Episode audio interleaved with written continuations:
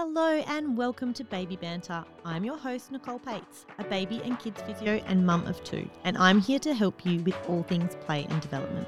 Here on Baby Banter, I'm following the journey of Monique and Gio and Helen and Seb, two first time mums learning how to navigate their babies, parenting, and themselves as new mums, and answering all their is this normal questions. And today we're back in the studio eight months. The boys are eight months. I can't believe it. It's incredible. Before we get started, I wanted to introduce you to my online membership, the Baby Play Academy.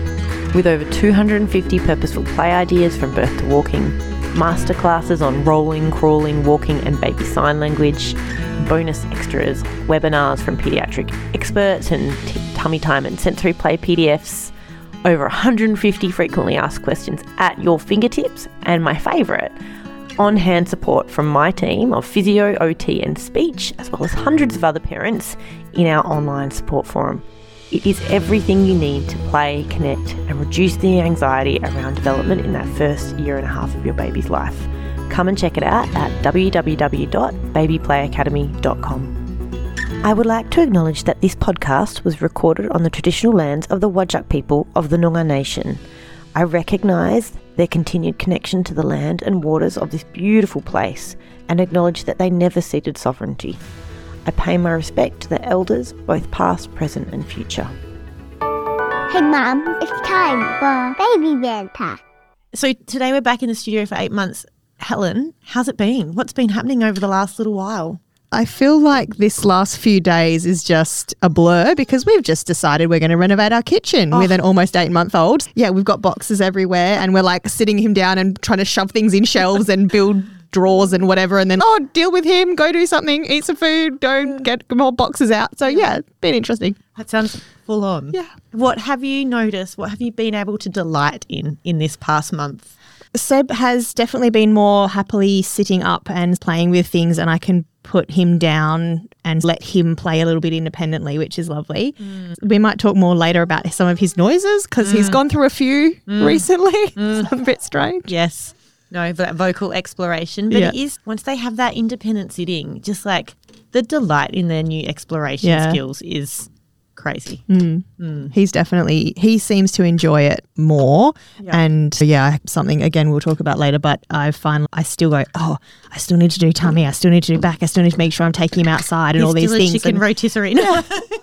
he, he just like just put me down so I can hold stuff. yeah, I know. Yeah, And that's yes. And uh, my son just wants to play Mario all day, so I still have to offer variety. But yeah. but no, it is it is important, guys. If you're listening, we'll talk about it later in development, but to still offer variety. But meeting your little one where they're at, so that they're not super frustrated at you, is very important. What have you found tricky over the last little while, Helen? The kitchen and Oh, yes. the dealing with things. And the development side. something that I wanted to ask about was he does this sort of lean forward, Mm. but we're not sure. I I'm not sure if that's because he's just trying. He's I want to get to you and you're in front of me, so I'll headbutt you in the stomach, Yes. or if he's moving into a crawling position, or kind of what that means. But then quite often that means he'll lean for something and then face plant or fall sideways, and then of course he's upset and he's hurt. And so yeah, we it's- will that in the development section, mm. hundred percent. So Yeah, let's hold that because I've Yeah. got some good tips for that too, and some reassurances around normal development for you. But yeah. we'll come back to that one. Hold that one. What about you, Mon? How's the eight month mark treating you? How's this last month been? It's been so good. Monique Um, sitting here tanned and happy and glowing. And why? because we've just got back from Bali. Third trip. So lucky to be able to travel while I'm on mat leave. My husband still does work while we're away. Yeah. But yeah, it's Gio's become the little traveller. Mm. I thought he'd done a lot of flights because he's done six now, but one of the babies we travelled with has done 24 flights. Wow. And she's 14 months old. wow. I know.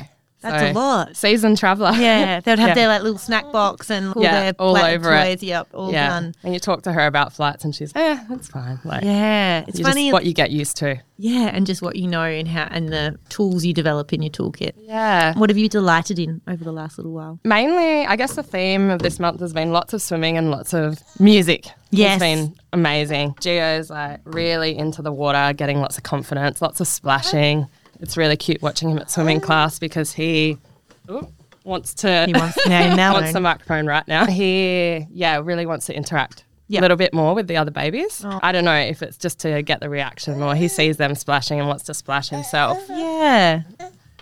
We've noticed putting on music lately, he's doing a lot of bopping and cute. uh, Yeah. yeah, like rocking backwards and forwards more. Little like Um, he's bounce really up and down busy. dance. Yeah. Yeah. if he's ever in a bit of a mood, give singing to him Yeah. or yeah, putting on some music really changes his mood up. I don't know if I told you guys this, but while I was pregnant, I went to a lot of live music. Yes. Yeah. Yeah. Yeah. So yeah, I went to DJ Fisher, a bit of Snoop Dogg, uh, Oh, flight just like- facilities, Fully looked at you then. He's there, Snoop Dogg.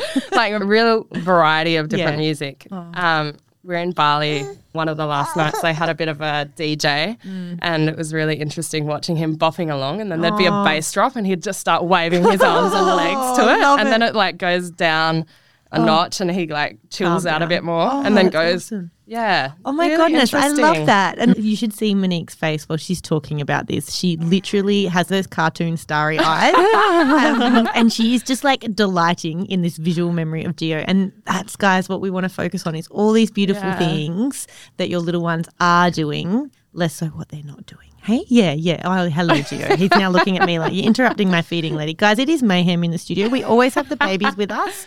We manage, and you probably don't hear it behind the scenes because I'm pretty good on the muting, but they're here and they, I think soon they'll be making themselves known. Yeah, Yeah. they will. What's been tricky, Mon, over the last little while? I guess just the inconsistency with routine, just with traveling. And we've been down south. I've had my dad's wedding down in Pemberton. Oh, nice. So it's, he's still in our room at home, but him mm. just being in different cots and different beds and things. Mm. And he gets into a really good routine and then we throw him a bit. But he's like doing so well. Yeah. Um, re- been such a trooper with the pram napping, which has been awesome. Sometimes I feel like we worry more about things and then he just is fine. Yes. Yeah. And they almost pick up on that worry a little bit, I think. Yeah. Sometimes if we're worrying about something, they're not really worried about it, but they can feel us uh, and like our levels of worry or anxiety Yeah. change. Um, and then like we ease into it and then it's fine. So, yeah. yeah. Sometimes giving him the benefit of the doubt, I think, is Yeah. something I need to keep in mind. Maybe giving yourself like credit too that Yeah, you can do hard things or that things that feel hard. And I know from experience Yeah. like that it's you can sometimes just be like, I've just got to get through this and be in the room and we've got to get the Yeah. maps right. And Yeah. sometimes it works. And Sometimes, just letting it go yeah, is the going best with the flow. Yeah. But everyone has a different flow. At the moment, my flow kind of feels like a tidal wave, but and things get busy, then Yeah. they get quiet, Yeah. and then you like ease into the quiet. It's nice. yeah. All right, guys. Today we have a s- very special guest back, actually, for the second time on the podcast. God, she must be good if we're getting her oh. back for session number two. But the boys are now eight months, and so they have had two months of solids time, or maybe just a little bit over for Gio. Yeah. But so they've been on in on solids for a little bit, which we had an, a podcast on earlier on Baby Banter with Dr. Kyla, who is the founder of Baby Mealtimes, and she prepped us, well, mainly Monique and Helen, for introducing solids. But now that you're there and you're doing it, you guys have flooded my WhatsApp with questions around is this normal? What about this? What about that? And I don't know because I'm a baby physio, not a baby dietitian.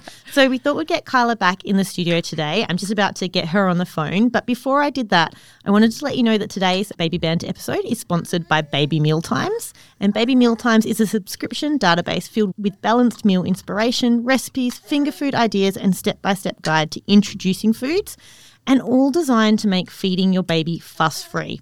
Dr. Kyla brings you judgment free, stress free, evidence based approach backed by science to help you start and continue solid successfully. So, if you, to find out more, visit babymealtimes.com.au and that will be linked in the show notes too. So, let's get her on the phone. Hello and welcome to, Hello. Baby Banter, Dr. Kyla. We've got the FaceTime working. Hello. Yay! You can see us. Here are the babies. Hi, babies. You look Here it's- different. Yes, Quite they're much big. bigger. They've they've been they're sitting they're sitting up and they're playing and they're gorgeous. Gio's, look, That's right. Gio's looking at Dr. Kyla on the phone. He's But like, I love FaceTime. Thank you so much, Kyla, for coming on today. I've just given your baby meal times a little intro so everybody knows why you're here, helping Monique and Helen navigate the world of solids. So they've introduced solids, but I will leave them to their questions. They have Lots. I feel like it's just the starting point, right? Yeah. There's so much more. Varies always. And guys, if you do, are preparing for solids, go back to listen to month four, where we did preparing to introduce solids with Dr. Kyla. But we're back in the studio at month eight, two or so months after introducing them. And yeah, there's questions galore. So thank you so much, Kyla, for coming on. Let's have a go. You're so welcome. Who's up first? While I've got free hands, I might ask a few. With Seb, he's definitely enthusiastic about food, but I guess I'm finding it a bit complex to figure out. Like when we started, I know the advice was just try one food at one meal and see how we go.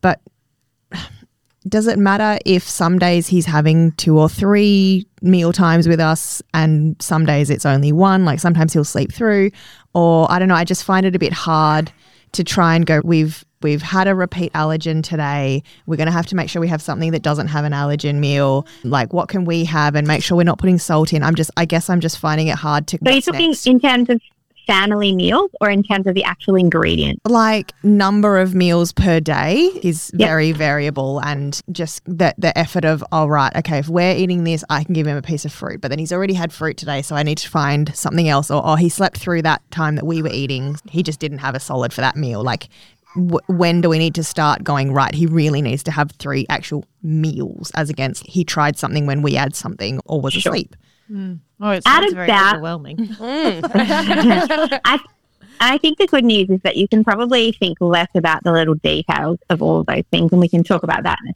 sec. But as a general rule, we're heading to three meals a day at eight months. And if they are with you, awesome. If they're not with you, that's totally fine as well. And it can be repeat for foods that you've had yesterday. The only things that we want to be a bit cautious about is those allergens in terms of not introducing them all together. So that's only nine foods though. So when you think about those kind of nine foods, once you've introduced them a couple of times, those three times in a week, you can just start incorporating them in, in meals. And at this age, we're really thinking about kind of the main food groups in a meal. And this can still be a work in progress, but we're really heading towards a grain, a protein, a fruit and a veg as part of a meal. And that sounds like a lot, like it might feel quite overwhelming when you think about it. Mm-hmm. But if, for example, you've done a kind of mincy beef dish with some veggies as a like spaghetti bolognese style, that's three food groups in one. That's a bit of the protein, a bit of the grain from the pasta, and a bit of the veggies from whatever you put in there. So it doesn't have to be like four separate individual foods necessarily, but we are heading towards more of a complete meal and three of them in a Mm. day. Yeah Does that I- answer the question? I think so. I, I did actually my first attempt of Seb eating a pureed version of our meal actually last night, just coincidentally. And I was like going, okay, don't put this sauce in until after I've taken some out. Don't put salt in until after I've taken it out. I was mm. going through. And then he just had like food all over the tray, all over his face, all over everything. But yeah, like I guess I've tended to try to have just a vegetable or a fruit or a something for him as against the meal, but now trying to move towards that. And when you were talking, it made me think of something. And it's gone out of my head. That's okay. I Um, think that I'm not a cook, so I'm not very good at cooking and not very good at understanding food groups and all of those things. We'll talk about my foods later, but if you're not that's not your strength. I found it really overwhelming to think about those things, which is why I used your membership because I was like, just tell me what to cook and how to cook it. Because yeah, I didn't really want to think about it because as soon as I started thinking about it, like you are, Helen, mm. I just got lost in my head and it felt so complicated and I started stressing out and I didn't want Yeah. it to be like that. I've remembered what it was. It was to do with the talk about allergens. I have tried to make sure that we've introduced things separately from each other so they're not mixed over. But I only realized recently I'd been trying to make sure that if, for example, Seb had egg that day, even though we've introduced egg a few times, I was then trying not to give him any other allergens No, that day. And have I just suddenly realized maybe Oh. that was Don't have to do yeah. that. So I'd been trying to separate out all the food groups. And then I was like, but I don't know what else to give him because I've already given him egg. So I can't give him oh. anything with wheat or whatever. So and then- Kyla, so once we've introduced everything, then it's okay to just incorporate them whenever. Like To be honest, once we've done you it can properly. absolutely, Yeah. yes, the only advice really around not mixing things is not introducing two brand new allergens at exactly the same meal. Yeah, because cool. if your baby does have a reaction in that meal, you then have to avoid both of those foods until you get a, a, Yeah, a food you know. allergy Yeah. appointment. So Yeah. it's just harder because if you introduce egg and you do have a reaction, you know it's the egg. Mm. So you can mix that egg. Like if you've had pumpkin before, you can mix the egg with all sorts of things. If Yeah. you've tolerated wheat for three kind of times, you can mix it with that if you want Yeah. to. It's actually just in that initial exposure so that you Ah. can I'm pinpoint. glad that's the case because I've been it doing that already. Yeah. Yeah. It can That's be so confusing, Yeah, yeah. especially when you get Yeah. in your head about it. Yeah. Yeah. Yeah. I'm trying so hard to make sure he's not because since introducing solids, he has had a couple of episodes where nine o'clock at night, a couple of hours after eating, he's vomited, and then I'm like.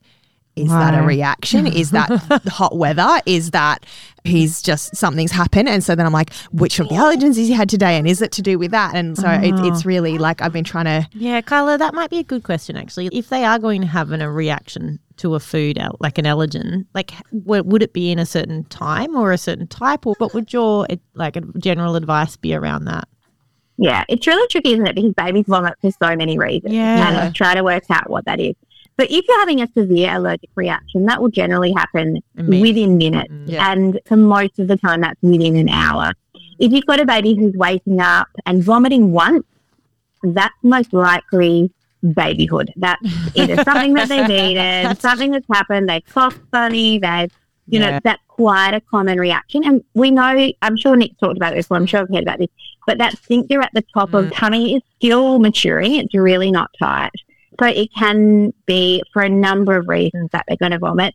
If your baby wakes up in the night and is vomiting profusely, will not stop, it's going continually, mm. then I would be looking at getting some help, and that might be related to food. But even then, it wouldn't be in that time frame. Maybe, yeah. Now, You guys are in the studio with your babies, and unfortunately, I have a toddler at home who is sick and promised me she was going to watch Mickey Mouse on the TV. And she is in the background. This is so, life. You know, This is life, guys. This is how we do it. Like Yeah. it's not we're not superhuman. Our babies are not quiet and in the corner and and they're just here. Look, They're they're here. there. They're like babies. They can see the babies. she has a xylophone now. I'm not sure that is like podcast. Gina will love it.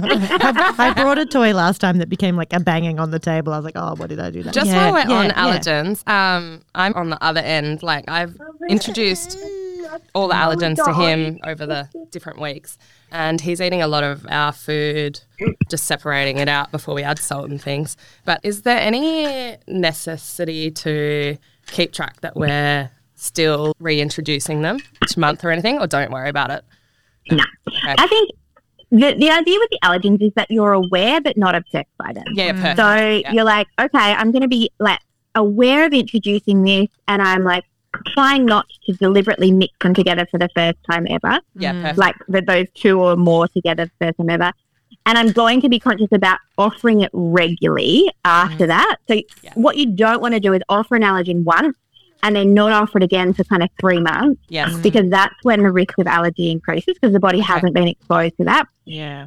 as a general rule, we're talking like if you can keep going weekly with that food, amazing. But we don't have to be obsessive about Yeah. that. If there's a week that goes past that doesn't, you know, that's fine. You can hear Cleo yelling at me, be quiet. I'm just going to set her up with uh, something while you guys talk, which I thought I had done. Oh, whisper in the background. We do that sometimes when the boys are asleep and we're mm. talking loudly. Mon and I are laughing, and Helen's like, shh. be quiet, Mummy. All right, come over here. Uh, please. Gio's You're just gonna using a sippy cup at the moment.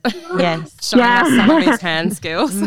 Are you having some fun? Mm, skilled. Funny. we could talk about sippy cups a little Oh, bit yeah. while Kyla's busy. Yep. Um, because I know in the Lovevery kit they gave us a um, little cup that they can try and to Oh, drink yes, yes, um, freehand. Um, and I'm assuming that's developmentally appropriate that you can start introducing that.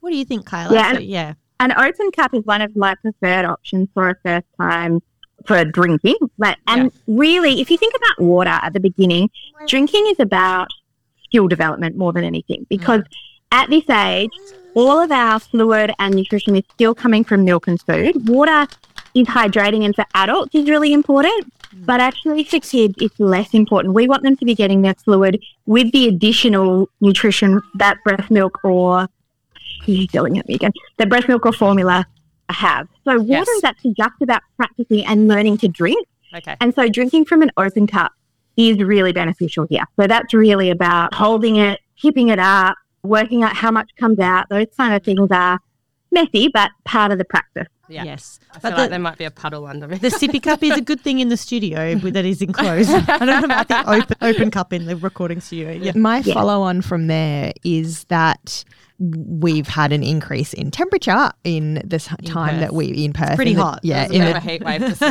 Yeah. yeah. in the time that we've moved into solids and introducing some water to go with the solids and that kind of thing. And family members that are over for dinner have been like, oh, should we give him some water? Oh, should we give him some water? Oh, should we give him some water? And I guess on the one hand, they can give him water, they can't breastfeed him. So I understand why they're saying that. But on the other hand, it did, I know it's not their main source of fluids at the moment. Do we need to be concerned that if he gets offered water too often, then he will not get the calories he need, or will he be like, no, I want breast milk now, or I want formula now, not like water if he's offered it? I think if it was happening on a really regular basis, then it is something like we don't want water to displace milk feeds or food. So mm. if you had people staying with you and they were like supplying your child with water, then I probably would put a boundary in. Yep. If there's like an occasional family dinner where he drinks more water, it's probably not going to be an issue. And it is something you can put a limit on at some point. Some babies do drink more and it doesn't impact their milk feeds or their food, and that's fine. But really, at eight months, kind of 60 mils a day as a max, which is quite a small amount. You don't need to, like, if your baby's breastfeeding, you really don't need to increase that amount in the hot weather. They'll compensate themselves in terms of that fluid, uh, particularly from breastfeed. So we just increase our water intake. Instead. Yeah. Well, You'll notice it. You'll get the, Yeah. yeah. you'll get the thirst. Interestingly, like most of the time, you don't even need to increase that for formula fed babies either, because we're actually not having them outside in the hot sun. Actually, babies aren't losing a lot more during by sweating or it's definitely warmer, but I think we're all quite, you don't go out in the heat of the day necessarily. So mm. they're actually not losing significantly more mm-hmm. water. Obviously, if you are or you're on holidays or things are different and you're outside a lot more, then you could offer a bit more water, but it's not something you need to measure or control too much. Yeah. Mm, okay, cool. Yep. We're between two and three meals at the moment. The third Yeah. meal during the day is more grazing a little bit more rather than a sit down and this is your meal time. But he's also drinking, I feel like, just as much milk, but I don't actually know because he's breastfed. Is that something that generally slows down a bit or is it something that I take his lead or he will t- more take my lead with that? You can absolutely trust him, and you'll find. I feel like this age, like mm. really in this kind of eight month mark, you're in the peak of everything. Like they're still feeding as many times tr- from a, a milk point of view. There's, mm. you're now getting up to three meals. It feels all of your day is like a meal or a milk feed or a, you know, the Yeah. next thing. Yeah. And it definitely does get easier from this point in terms of being able to fit stuff. So this is mm. the, the kind of earliest that you might notice one of the milk feeds being less or less interested in. But you might find that actually takes a while longer and there's no rush to drop those Yeah. at any point. Mm. For people who are struggling with their babies really not being interested in food, you can swap at this age offering food before a milk feed. And you guys could do that too if there's a period in the day where it just fits more naturally for you, that actually it would be easier to do dinner first and a breastfeed later. It would be easier.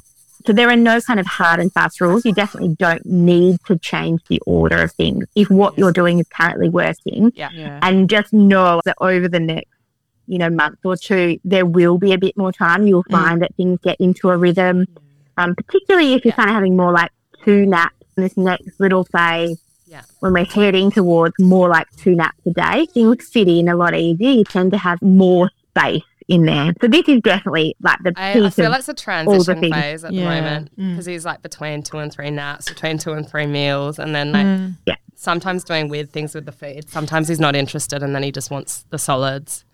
And I think that's less. a question that I get often asked, which I, it's not my expert area, so I refer on to Kyla or to our LCs. Yeah. Is that around the sort of nine to ten month mark that the, the if people are if parents are breastfeeding, that it feels like that they don't have a supply or that there's la- less of interest in milk or that like it becomes a bit trickier because And some days I'm like, oh my god, I'm so full. I need him Yep. to drink some more. Yep. And then he's, ah. Yeah. So And I'm is, like, is that "Oh." something that you hear or get asked often too, Kyla? Yeah, huge one. And it's Yeah. a number of factors because at around this eight month mark, there can be a bit of a nursing strike where babies are just really less interested in milk feeds for Yeah, a period of time. that. Yeah. But also, a, there's also a really common, this is like the peak of their efficiency too. So they get to a point where they can actually do a full feed in a few minutes. Yeah. Like you don't necessarily so need fast. Yeah. these long ones. Yeah, they actually, which is wild because we think surely you cannot be done there. Like it's a really hard thing to Shots, trust. And it Although I can- have said him skull. You Sometimes I'm can- like, whoa, whoa, whoa. oh, settle down, buddy. And and so that can feed into each other because you can get into a habit of like continually trying to offer more because Yeah. you're like, mm, I don't think they've had enough, and that can fuel some of the Yeah. refusal stuff as well. Okay, that it yeah. becomes like I keep offering and you keep saying no, and so I think at this point you can offer like once or twice in that time frame where you'd normally offer a feed, and Mhm. if you actually don't want it, you Mm. can just roll on to the next thing. You don't need to Yeah, try harder. It's almost like really trusting their lead on it. It Because really So many parents, or mums I know that are like, I'm just weaning because I don't, he doesn't want it. Like it's, uh, and it becomes a, like a A bit frustrating. bit frustrating. Yeah. Whereas like if you just ride through it and follow their lead and know that they can get a good meal in from breast milk in one to two minutes. And it's that funny sort of settles managing your own down. emotions yeah, around it, right? Yeah, yeah. And Like the other it- thing is yeah. when the really distractible, like sometimes he'll have Yeah. a proper feed and he'll be like on me and feeding and all good. And then sometimes it'll be like, Daddy walked in and the dogs are there and something's happening and there's a noise. And it's stop flicking your head around. Are you feeding or are you not feeding? And then are you done or are you just distracted? and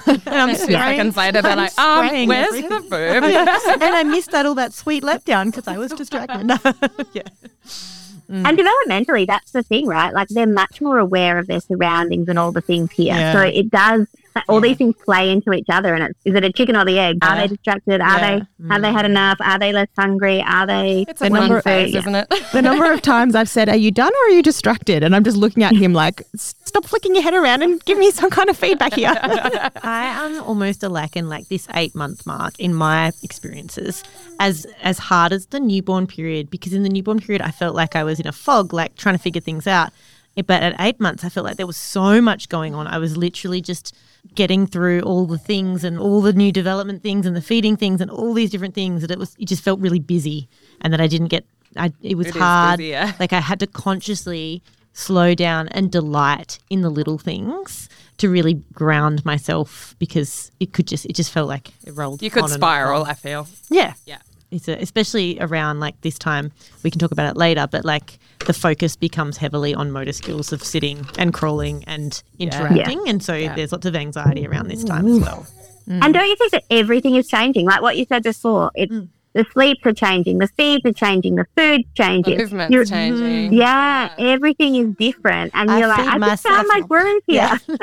What? and Why the would he let me give you personalities come spoon? out. Yes. That is something I wanted to talk to you about. Again, I guess managing your own feelings around things because the feeding, breastfeeding, they can be like interested, not interested, not interested. But also, you might prep a meal for them, and it's the first time I've been like, oh my God, you don't want my food? Like that feeling. and I was like, that is going to be a huge thing as they get older. And they're so small right now. So yeah. I'm just trying to be mindful of like how to react in those situations. I've just made something for him and he's I don't want it. Literally spitting it out. And I'm like, It is, but it's but it's only every now and then. But then it's funny. it's hard, it's hard not to take it personally. I think that's what Mon's saying. Like reflecting and going, oh, why am I feeling that way? Mm. Yeah. Oh, it's very interesting, isn't it? And I think it beca- it comes from when you put in that effort, right? If you had just decanted some yogurt from the tub and you didn't want it, you'd be like, "Oh, you're not really hungry at the moment." And it's but Yeah, it's yeah. when you've spent the time. And I guess if it's something that does come up, and I think it does come up for different people at different times, but what we want to do is keep food and mealtime ideally free from kind of emotional pressure. Yeah. And so if you're like, I've spent all this time doing this for you and it starts to impact you, I think that's a, a You nice And way. I'm really In my not a face. prepper. It's, it's more, we are about to go out the door. Can you just get this done? Like, Yeah. yeah. And I think part of that then is you're right. It's about our own expectations and our own kind of feelings. And if you can recognize, like, oh, this is actually about me, not about you. Like, yeah. even if we need to get going and I have to wrap this meal up because we actually just have to leave and you haven't really eaten anything, I can trust you to compensate. I can trust me to freeze these, Yeah. you know, whatever's left in the pan. I can do things. And just knowing, like, when it's not, like, I think that feeling is a really natural thing. Like, as soon as you do anything for anybody and it's not appreciated, it can be hard to, you know, I think you just want to notice those feelings and be like, cool, this is about me, though. This isn't about him Absolutely. not doing that stuff. And I guess just to reassure you, that's I think what a lot of us feel. In the same way, if you set up a little PlayStation with these kind of cool accessories that Nick's recommended, or you've made something out of a toilet roll and they're not interested in it, come on, play I with think it. coming from um, teaching perspective, if you spend ages prepping a lesson and then Yeah. it turns to rubbish, You're like, you're like, oh, yeah, So frustrating. yeah, Yeah.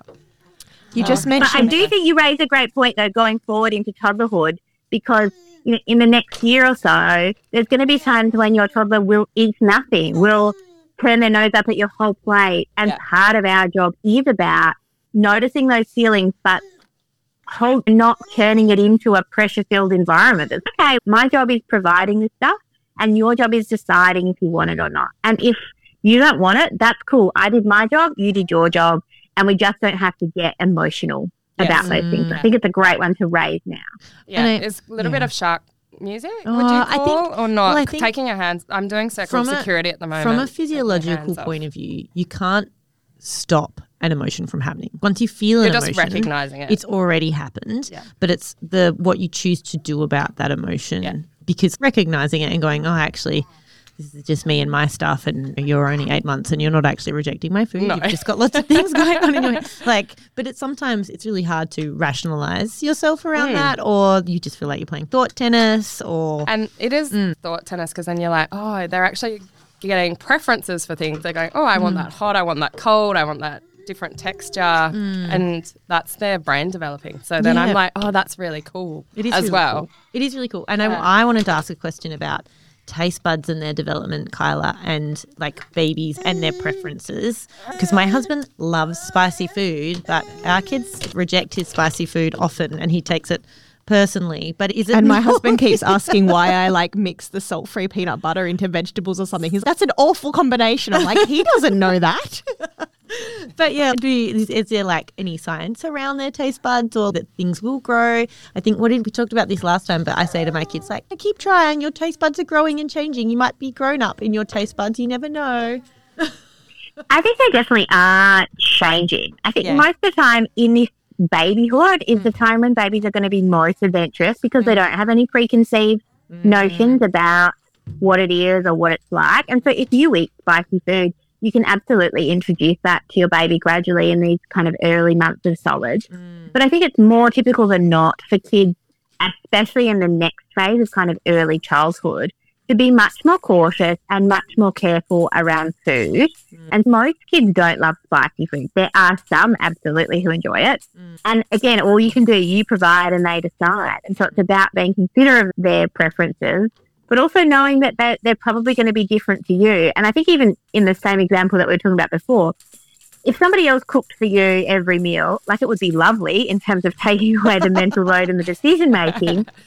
But can you imagine if like your non-preferred food came up time All and time, time. again Yeah, and you couldn't voice to somebody else like, oh, I don't really want that thing without them getting upset and Yeah. you know Yeah. that kind of stuff. And it's the same with this spicy thing. Like, it's great if you enjoy that, but if your kids do struggle with it, it's actually quite developmentally normal for them to find that tricky. And so we can still scaffold for them to learn to like spicy foods. I don't want to stop serving it. But there are ways, Greek yogurt, sour cream, mm-hmm. serving it with bread, those kind of things that can help them to get more used to it in their time frame rather than ours. Yeah, and I think it's really hard because in this babyhood phase, when they are very adventurous in their tastes, and they might, for example, for my daughter Claire, she loved avocado as a baby, but then as a toddler, we know around normal development, well, you do, especially Kyla, but avocado is now not in the preferred. But my husband's, but she used to love this so much, and I'm like, yeah, it's just development. I know. How do you my explain six-year-old, that?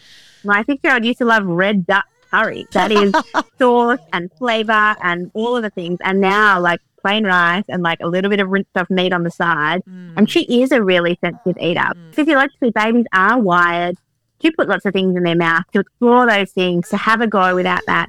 But when we hit that next phase of toddlerhood and the real neophobia, they become much more aware of the sensory properties of food. They're more aware of the colour and the smell and the texture and all of those things.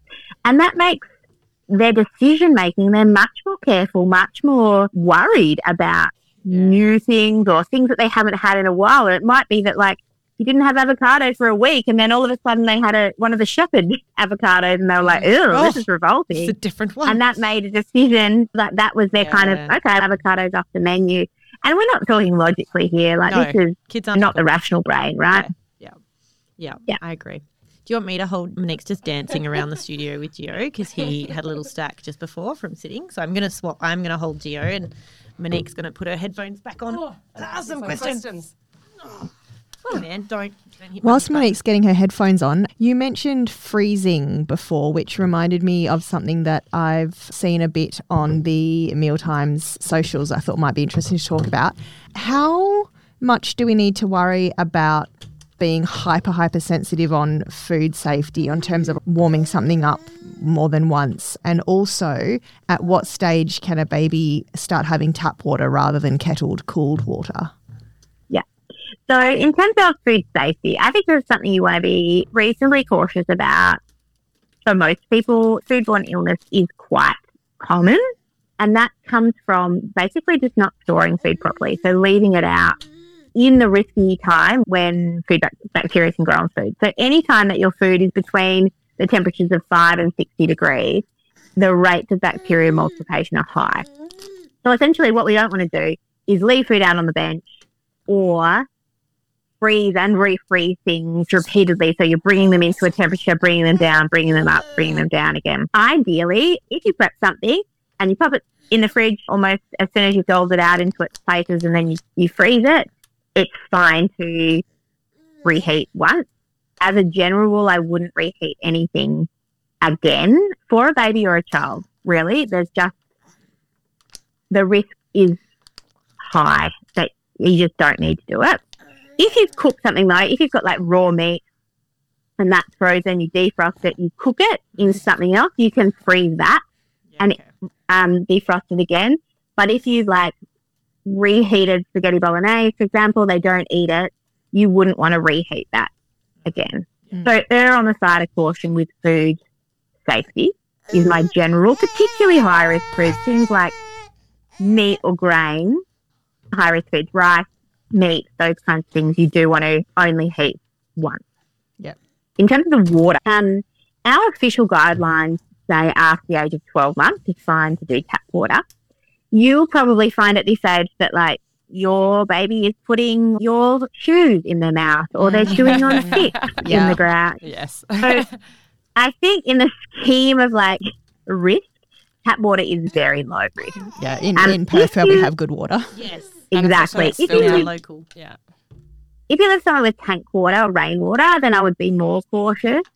But if you are like just getting water from the main tap water supply, then you can choose. It's up to you. Some people feel better boiling it, but if your child is licking the floor, then chances are normal tap water is fine. Yeah, cool. Just while we're on the topic of water, I will say that now that summer's coming up here in Perth, in WA, like kids are outside. I know, Gio, I took the water bottle off you. I'm sorry. If, if the hose is in the sun and you turn the water on and they uh, they're sucking the hose, oh. don't let your little ones do that.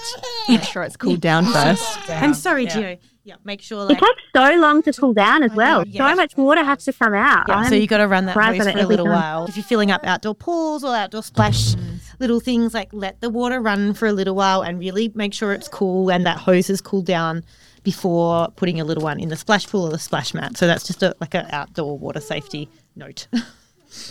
Good point. And Mon has a question Um, now. oh, yeah. We're all Gio, standing up doing just- like jiggles. I'm standing and I don't even have the baby and I'm still jiggling. She's like telling me you what swaying though, Mon? Are you swaying? all the time. Just thinking about, I guess, leading on from the food safety, like good things to have in snack boxes out and about. I know you've got baby meal times and toddler meal times. I'm not really a prepper, but I would like some simple things to start with before I get into it more, if I ever do. Cooking things for Gio specifically. So snacks on the go. Snacks on the go, or even any things that you like that are pre-packaged. I know fresh is probably best. Um, I think Maybe there's not. quite a lot now of baby services that are offering baby snacks that you can buy, keep in the freezer. I Yeah, know cool. Le Puree do. I know Baby Tiny turtle. Tiny Turtle Yeah. do. There's a heap of the freezer ones, and I think they're all really reasonable options.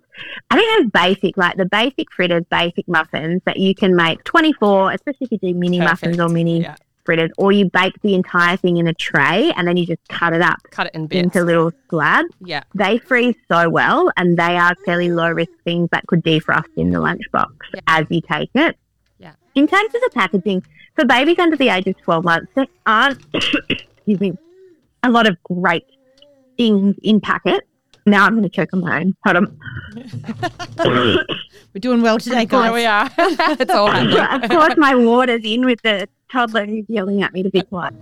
Um, in terms of packet stuff, most of the baby stuff is like puffs or baby mum mums, and they're fine from a things to do with your hands kind of point of view. It takes Yeah. a while to eat them. Not much They're not nutritional particularly- value. Feel they're puffed air really, Yeah. and they're pretty expensive for that. There's nothing Yeah. wrong with them as such Yeah. but they're just not a meal. So in terms of the kind of snack stuff, there isn't a lot that really meet the ideals for things like sugar and salt for young babies. Yeah. And so I think you'd be better off going with kind of core things, so chucking in a handful of grated cheese or a strip of pita bread or I hadn't even a really basic put cheese.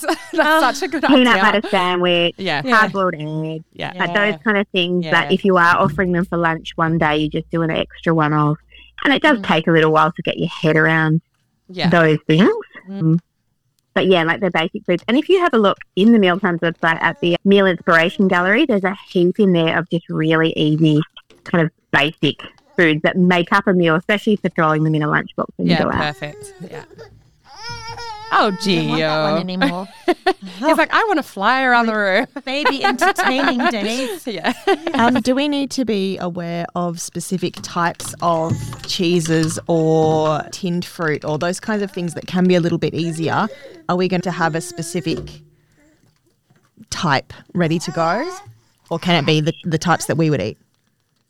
Um, you can pick the types most of the time for those kind of core foods. It can be the things that you um, like to eat. There are some things where it does make a big difference. So, for example, with cheese, it's a pretty high salt food, but it's a really nutritious food. It's not something you would necessarily. There's no kind of better option in terms of the cheeses. It would be fine to have regular kind of grated cheddar cheese or cheddar strips. Something like wraps, there is a very significant difference. So there are some wraps that are really low sodium and some wraps that like a half a wrap exceeds your baby's daily sodium requirement. Wow. So Wow. generally That's huge. Yeah. it's wild, isn't it? Like you don't realize how much some of these foods have.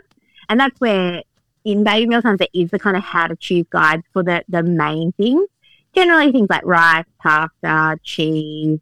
Yeah. You can choose anything. With things more Like cooked bread items, things like stuff. bread and wraps tend to have more variation in the brand. And if it's a one-off, you're at your grandparents' house and they have reg- you know, whatever bread they have, that's fine.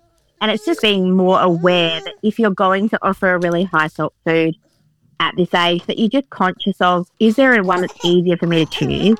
Or do we just not offer that with other high salt foods at the moment? Nothing bad will happen if you do have that. It's not a it's not a problematic issue. It's just something you want to be mindful of over the, the kind of long term in babyhood that their kidneys are still really immature and they just can't handle salt in the way that we can. Yes. Mm. Okay. Because yeah, I've been. We buy a sourdough from a local place called Miller and Baker, and there's no like. So that was something I was curious about, and I was like, do I need to make my own bread? Surely not. No, absolutely, you do Yeah. not need to make your own bread. no, imagine if 'Cause I I'm was like, that's not happening." yes, And could you please churn your own cheese? And no, you definitely don't need to do that. And there are other benefits to sourdough bread. yeah. Oh, So I wouldn't, I, Okay. I wouldn't be like even too worried about that. Yeah, cool. All right. Just these things cross my mind, and then I'm like, no, I'm not doing it anyway. Sorry, Gio. but no. Okay. Good to know that we don't But have if to. you do want to make your own bread, that's okay. Like, yeah, of course. Next time There are does, some- you can get I know. I'm sure Nick does it all no, the time. no, my husband, I'm making bread. We're going to do it. And I reckon he made it for three months solid. And every morning would wake up to the smell of fresh bread. And then he was like, this is just too hard. I was like, it is really hard. So Um, hard. Yeah. But yeah, it's hard to be consistent and do all the things. There was that phase everyone went through with sourdough starter. Yeah. yes. I think just to clarify though, you don't need to do all the things Um, with yeah, yeah. feeding a baby. I think be aware of the things. The only real locked in rule is don't give them honey under 12 months Yeah. and just be mindful of the sugar and salt stuff. Everything Mm. else can ebb and flow. And I know that obviously some people like having more rules and like having more guidance, but I think you just don't have to beat yourself up if there's something different or something that you're not sure about. It's unlikely to cause any real harm. Yeah. Yeah. And I think, yeah, just I feel, I felt like for me when I was getting into the overwhelm in my head, just being able to turn to you was really helpful because it just eased a lot of that stress. And I guess one of the questions that I had at this eight month point, so Claire was a little bit different. She had reflux as a little bub and intro to solids was really hard for us like that that Yeah, first two periods and i messaged Kyla and i was like it is really hard and the rejection of the food and like the not really being really keen on solids. But if you have, if there are any listeners going out there in that six, seven month that are finding it hard also, what would your advice be to them, Kyla? It is, and I remember that time mm. really well that you experienced, Nick. And I think it is a really challenging thing that there's this all this lead up to solids, and then you start, and it can be months before babies really click with eating. They really understand what the point of it is. They can be really resistant for a long time, particularly if feeding for them has been associated with pain up until mm. this point. If mm. every time they've had a milk feed, they've had this reflux, they've had you know, constipation, they've had ear infections, all these kinds of things mm-hmm. make them really suspicious about food and it can take them a, a really long time to click. Um, and I think our job here is really about affording them that space to learn to like food without feeling like they're falling behind and I need to make something happen to mm-hmm. help them. Because the more that you try or insist or the more emotional stress you get about feeding, it's really hard for them to have that space to learn to like it becomes a chore or a battle and really hmm. taking that expectation of them off yourself, really taking the pressure down, thinking about like they're going to be eating for the rest of their life. In a year, everybody else's babies who seem to be like racing ahead of yours will all be in the beige stage of toddlerhood. We'll all be in the same place at that point. But it is really hard, I think. It's, this is a milestone thing again, I, Yeah. I think. You see everybody else seemingly having babies who eat everything. And mm. it's really hard not to notice that and not to mm. compare. Mm. But every baby is on their own kind of timeline. And I think as long as you're making, even if it's really slow progress, then everything is okay. If you're really stuck, absolutely reach out. Look into something like the membership for baby meal times. Yeah. Look at some support from like a feeding team like at Western Kids Health. There are options if it feels too much. Mm. And chances are like the main thing that will be helping you to do is set up that enjoyable experience of food and meal time. And so you can start some of that yourself just by taking the pressure off everybody involved. Mm. Yeah. Yeah. Yeah. And I will say, this is one of the things that frustrates me about baby feeding, especially on kind of Instagram and oh, socials. is there is so much Such false pretty news there. Sorry. So Yeah. much. Yeah. Yeah, it's so hard to like not get caught up in this idea that your baby has to be doing these things and has to be eating this amount and should be doing this. And it really is tricky to block out the noise. Or even, and like I'm not even in the phase, and I almost have PTSD around like the perfect plate. So like babies when they we're introducing foods, and it's like a plate every day of these pretty foods on the plate, and I'm like, oh god, it's like almost comparable to the perfect playroom, and I'm like, it doesn't look Yeah. like that. It's messy. It Things are should be messy. around. like- yeah, yeah. yeah, and it's- I've got yeah. a friend whose kids are, I think, somewhere in the vicinity of two and four, or coming up to that roughly. And she posted a picture of Christmas reindeer pancakes yesterday. And I was like, I struggle to even have toast for me and my husband. And she's, yeah. The kids were just up so early. That was like their third breakfast, and I just went, "Oh, let's try it." Yeah. Oh, and that's but the like thing. then like- they often don't look like the no, picture. and you But never okay. like you never understand the context. Someone's like, "How do you get outside so early with your kids?" I'm like, "We're up at five a.m. So seven is a good time for us to walk, but it doesn't mean It's it's, what works for your your family. Time." Yeah. But often that reality behind the picture or the video isn't shared. Yeah. It's just this The picture. the picture of Yeah. of not perfectionism, but maybe I don't know. It's hard. Social you media share the hard. things that you're proud of, and you're Yeah. like, "Look at the thing I did it," and then you're like, "But you didn't see the ten other times." And also, I'm very conscious that one day my kids might be able to look at back at my social media historically, and I don't really want to post pictures of them having tantrums or meltdowns or mm. refusals or different things because, Yeah. you know, I don't know, they can't tell me no. So, yeah.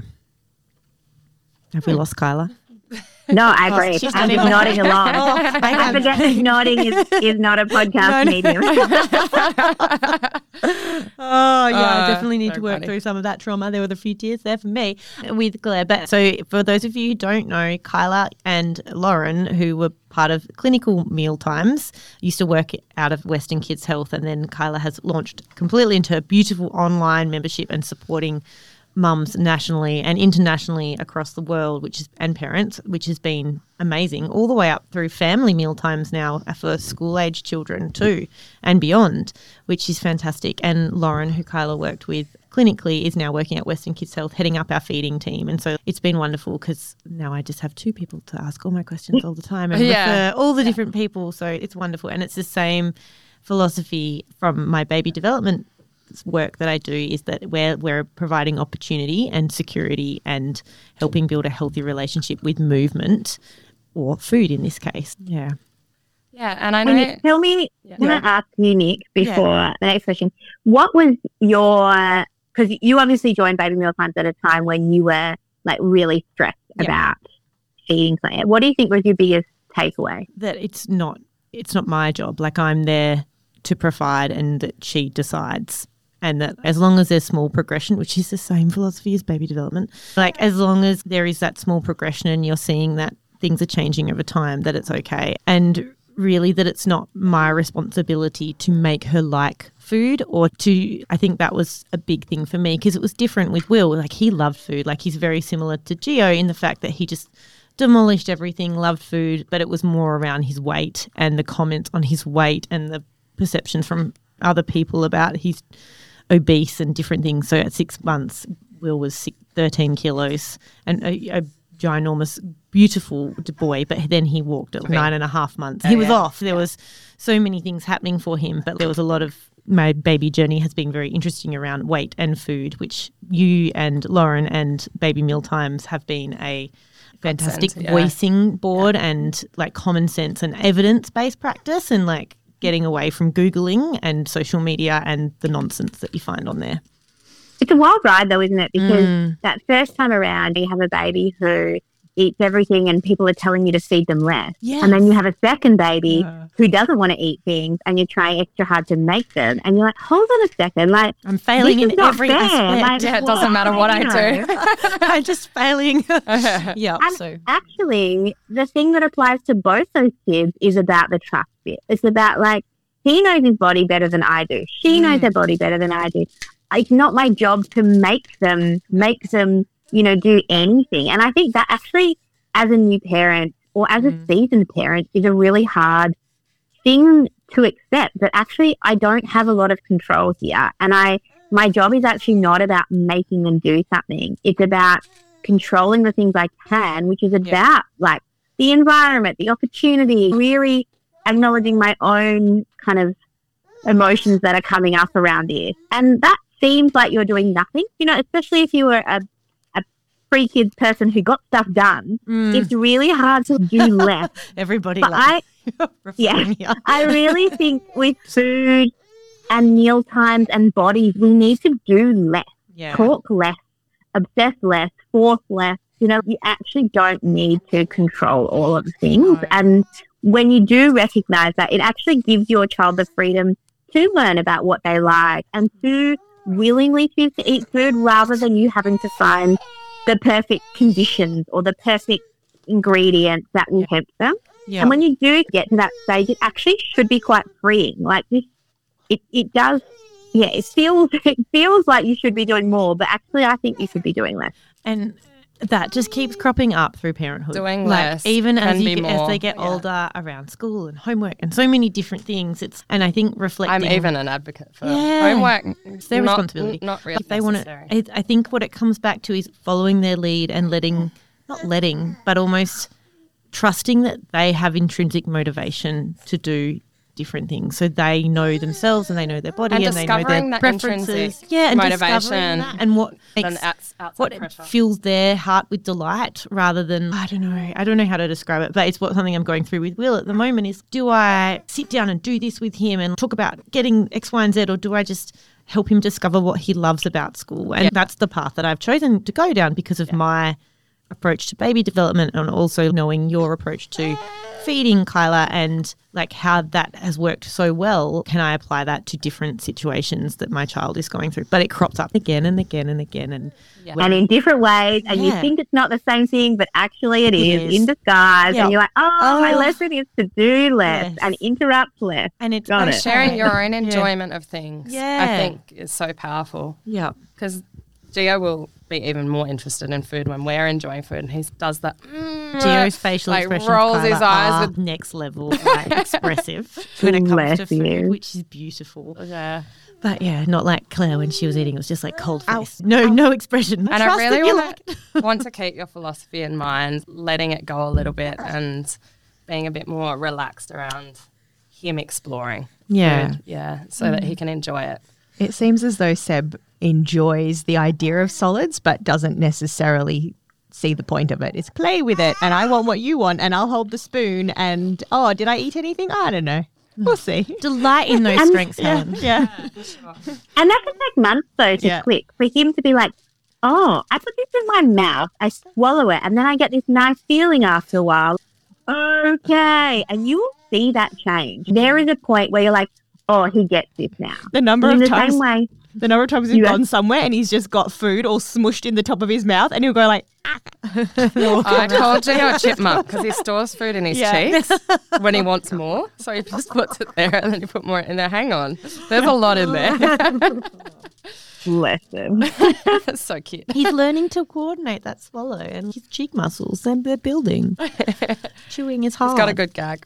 Yeah. reflex. But is there any? I think that's a really good note to finish on today. We've been talking for a while and we've kept Kyla a very long time. But is there anything else, Kyla, that you any gold nuggets or anything else that you want to leave us with today? Probably just keeping in mind that this bit is a period of change, and it's okay that there will be days that don't go as planned with meal times or feeds or any of those things. And as long as in the kind of long run, we're heading towards you're having those regular meals and you're offering a variety of foods, like really each meal does not matter too mm. much on an individual basis. You can look at the big picture mm. with food and meal times. And if you do feel like you're getting really stuck or you're doing lots of searching or lots of Googling, like that does make your life harder and it just doesn't have to be that hard. No, oh, Gio agrees. Gio, Gio enjoyed Thank his club sandwich by the pool in Bali. and my husband accidentally put club soda in sparkling water in his water oh, bottle and it squirted How did that him. go? And I was like, oh my God. No, we turned around and it was squirting him in the face, squirting the pram because it heated up a little bit. It's like when you open That's up pretty on much the Water. Play Wednesday, isn't it? Yes, I love bit of water play Wednesday. He so wasn't ways. sure to start with, and he thought it was oh. pretty funny. Thank you so much for coming on, Kyla, and thanks for not. We really, I really appreciate you. And guys, if you're listening and you are, is this is resonating you and you're feeling that overwhelm, I not endorse the Baby Meal Times membership enough from a even a person like a personal and a professional perspective because it's really helpful. Yes. Gio is Thank really trying to you. eat Kyla on the phone now. Hello, my darling. So thank Thanks, you. Nick. No, That means- does. Um, well, it means a lot to me too that you've created such a wonderful resource for parents all over the world. Thank you so much. Thank you for coming on here and sharing your expertise and your non-judgment and your acceptance with us and all of our tricky questions. It's so reassuring. Thank yeah, you so much. just having the space so to glad. ask that. So, guys, and if you have questions, you know where to find Kyla on Instagram. She's Dr. Kyla. Did I get that right? Is Dr. underscore? underscore Kyla. Dr. underscore Dr. Kyla. underscore Yep. Kyla. I'm sure if you just wrote Dr. Kyla, she'd come up because she's super. Yeah. But she's there for all your needs. And then there'll be direct links to baby meal times and toddler meal times in the show notes today. So please go on You're and check best. that out. And I will just say, if you do feel like you're a parent who has a longer list of questions, even than the, ladies today, and you need them all answered, that's what we do in the membership Yes. as well. We have a whole feeding team now that just answer questions on the daily because I think sometimes you do get caught up in that confusion. And so sometimes just being like, okay, so this is what I'm doing and here's what I'm worried about, and somebody kind of answering that for you can be really reassuring. So Mm, yeah. that's an option if you feel like, oh, I'm, you know, feeling more anxious about this than I want to. And it there are stops, it stops you Googling because you don't have to wait days for a Yes, response. don't Like, Google. They just answer your question and it's fake. And if they feel like you need more support, then they will they tell you that they you need more Then we send you to Nick. yeah. Well, so it's wonderful. Like they, it's very reassuring, and they do a fantastic job. But thank you so much. And guys, if you're loving the podcast, please, I would love it if you could review and rate our podcast or share, share it with with family and friends Yeah. or mums that are and dads that are having a tricky time with their solids journey. This would be a gold nugget for them. So we appreciate your support of our podcast because we, it's a bit crazy in here. Like we do this because we're determined to help, aren't we, Gio? Yes. Now he's dancing. Seb just wants to eat the microphone. Um, but thank you guys so much. And thank you for coming on Bye. Baby Banter, Kyla. Bye. Bye. I wanted to introduce you to my online membership, the Baby Play Academy. With over 250 purposeful play ideas from birth to walking, masterclasses on rolling, crawling, walking, and baby sign language, bonus extras, webinars from pediatric experts, and t- tummy time and sensory play PDFs, over 150 frequently asked questions at your fingertips, and my favourite, on hand support from my team of physio, OT, and speech, as well as hundreds of other parents in our online support forum. It is everything you need to play, connect, and reduce the anxiety around development in that first year and a half of your baby's life. Come and check it out at www.babyplayacademy.com. I would like to acknowledge that this podcast was recorded on the traditional lands of the Whadjuk people of the Noongar Nation. I recognise their continued connection to the land and waters of this beautiful place and acknowledge that they never ceded sovereignty. I pay my respect to the elders, both past, present, and future. Thank you so much for listening to today's episode of Baby Banter. If you've enjoyed it, or if you have more questions, let's continue the conversation over on my Instagram, Nicole underscore kids physio. You can also check out NicoleKidsPhysio.com for lots of goodness as well as the freebies mentioned today. Do you know a new parent or have a family member with questions? I would love it if you could share this podcast with them. Don't forget to leave a rating and review, and I'll see you next time on Baby Banter. Hey, Mum, it's time for Baby Banter.